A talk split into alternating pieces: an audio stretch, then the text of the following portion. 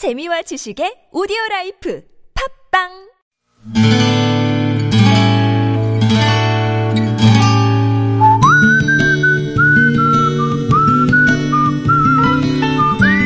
여러분 기억 속에서 여전히 반짝거리는 한 사람. 그 사람과의 추억을 떠올려 보는 시간, 당신이라는 참 좋은 사람. 오늘은 서울시 노원구 공릉 일동에 사시는 윤기성 씨의 참 좋은 사람을 만나봅니다.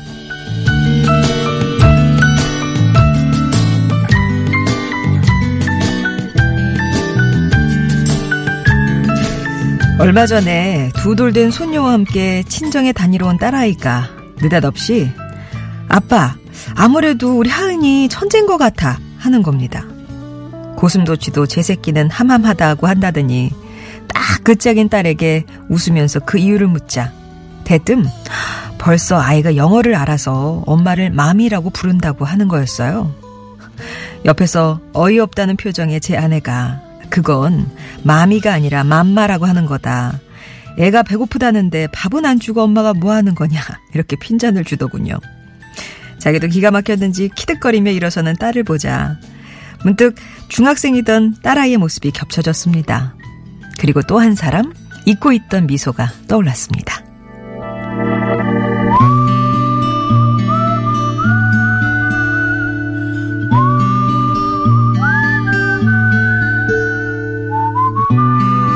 (1999년) 밀레니엄으로 들썩이던 그해 겨울 딸아이는 방학식을 하고 돌아온 날부터 방학 숙제 얘기로 저를 들들 볶았습니다.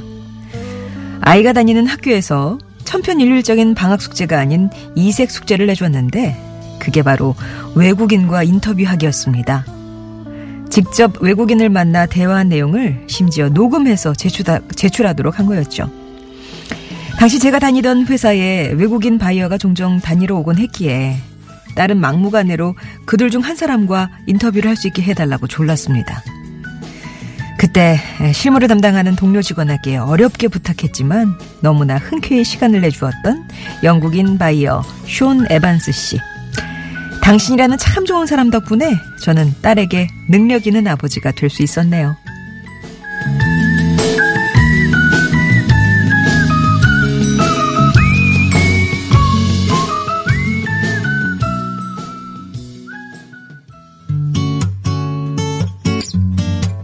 Yeah, this is song for you.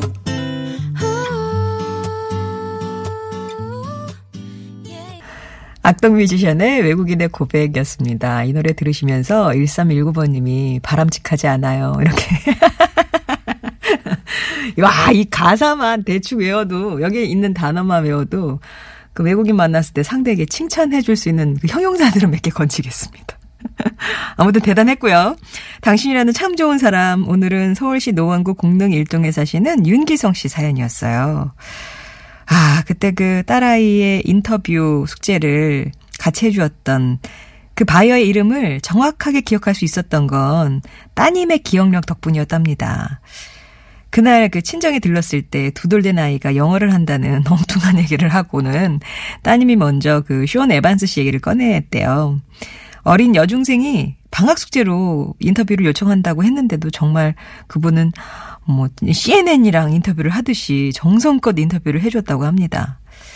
따님이 이제 미리 영어로 질문들을 준비해 간 거죠. 어디서 오셨냐, 어떤 일 하냐, 가족 관계는 어떻게 되냐, 한국에 대한 인상은 어떻냐, 뭐 이런 질문을 하는데 흥미로웠던 건 마지막으로 꿈이 뭐냐 이런 질문에 그분이 좋은 사람이 되는 거다라고 대답을 하셨답니다.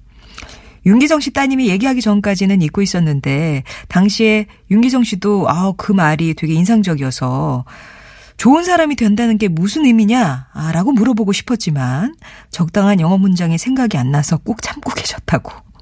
그냥 좋은 사람이 되고 싶다라는 쇼 에반스 씨의 그 꿈만 기억이 나셨던 거죠.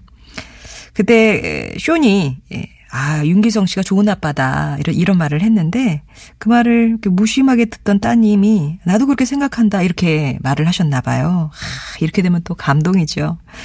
이후에 쇼 에반스 씨는 다른 부서로 옮겼는지 더 이상 한국에 오진 않았지만 그 추억이 19년이 지난 지금도 다시 추억으로 소환될지 누가 알았겠냐. 이런 얘기를 하셨습니다. 야, 손녀가 태어나서 마, 맘마를 이제 엄마가 맘이라고 잘못 알아들으면서 이런 그 옛날의 추억까지 소환하게 됐던 건데 그 일련의 과정들이 참 재밌네요. 윤기성 씨께는 아기 로션 선물로 보내드리겠습니다. 자, 성동이 좋은 사람들 3부는요, 이렇게 여러분 추억 속에 당신이라는 참 좋은 사람 사연으로 함께 합니다. 소중한 추억들 얘기 하나씩 있으실 텐데 들려주세요. 뭐 오래된 거 아니더라도, 예, 이렇게 뭐 10년, 20년, 30년 묵은 거 아니더라도 바로 어제 얘기도 좋습니다. 아, 나 이 말은 꼭 해야 되겠다.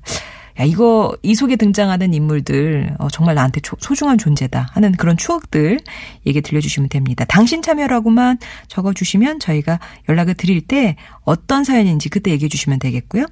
금요일에는 음성편지 배달해 드립니다. 여러분의 목소리 배달해 드리는데요. 금요일 음성편지 참여하고 싶으신 분들도 음성편지라고만 적어주시면 되겠습니다.